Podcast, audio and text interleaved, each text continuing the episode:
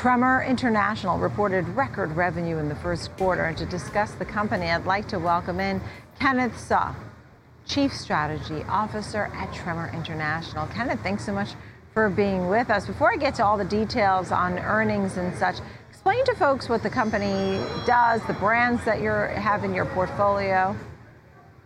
Absolutely, and thanks for having me, Nicole. Tremor International is an end-to-end platform. Uh, it's an ecosystem with tools for both buy-side and sell-side advertisers and publishers. We are a full end-to-end stack, really looking to simplify the complicated world of programmatic advertising.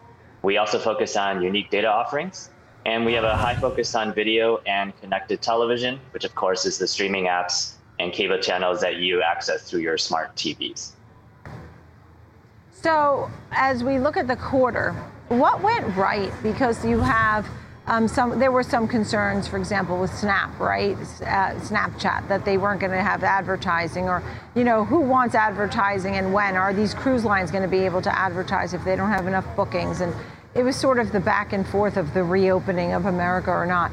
Somehow, though, in your world of digital advertising, you ma- you managed to pull out record revenue. How does this happen? Well, I think part of it is the gaining of the adoption of our platform. Uh, the, the platform itself is, is very streamlined for both of our customers on both the buy side and the sell side. And I think that also goes to the diversification of revenue streams that we have as a business. We're not solely uh, defined by one side of the ecosystem or the other. We're actually able to work with both, and by working with both, uh, we're able to work better together. Uh, that makes sense, right? And so, what kind of trends are you seeing? I'm, I'm very curious because we always think about the FANG names and the obvious, but what other trends are you seeing as a, somebody who's fully immersed in this business? Yeah, just continued adoption of, of streaming content consumption, streaming video. We did see that absolutely jump up during the pandemic. And that has not slowed down one bit. We continue to see now that pattern of user behavior being fully adopted by consumers out there. And, and what we're seeing now is people starting to dip their toe into the world that we're in, which is an ad supported video world. Uh, and we see all of those signs that you mentioned earlier as a very positive sign for the industry because people understand there's value here on reaching the consumers where they're spending time. And that is on their connected television devices, on the streaming apps on their mobile devices as well. Mm-hmm. Tell me a little bit about the acquisition of SpearAd and uh, you know what does that bring to the company? What will it bring to the company? Is it going to you know sort of build up over time? Yeah, we're we're very excited about the SpearAd acquisition.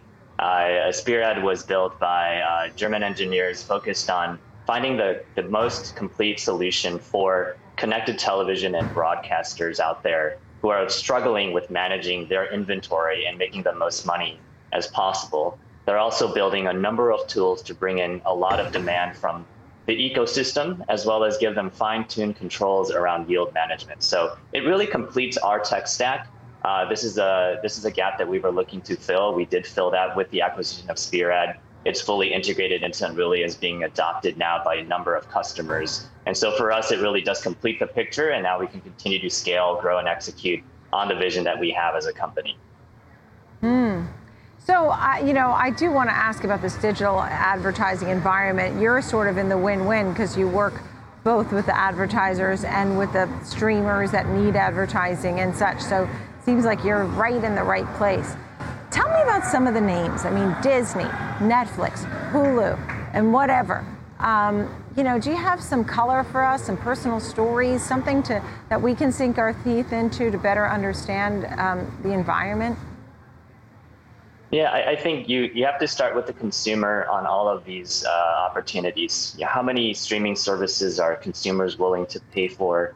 Uh, how many of them do they want to actually access? But they just don't have the budget for. And I think as you start to see the subscription numbers ebb and flow, businesses are starting to understand hey, there's an opportunity to tap into a whole new segment of consumers here who are willing to watch a targeted ad or watch an ad experience that is a premium ad experience and the trade off is that I get to access the content now for free. And to me, that is something that we are starting to see in the marketplace. Again, further validation of the space that we're in, where we support that ecosystem.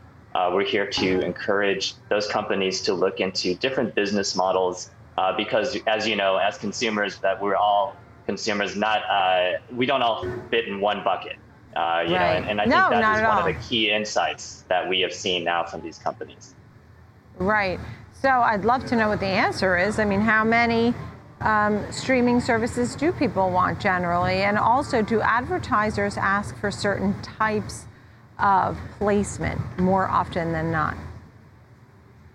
Sure. Yeah. Research has shown about three to four paid services max, um, but there are more than 15 to 20 services that are out there today. So there's a number of uh, opportunities for companies to look into ad supported or hybrid models uh, that they see out there. And people now have the choice. We're, we're in the sort of phase of consumer choice, whether it's watching videos on demand, choosing whether you want to pay for it, choosing whether you want an ad supported model. This is the kind of phase that we're in as a company.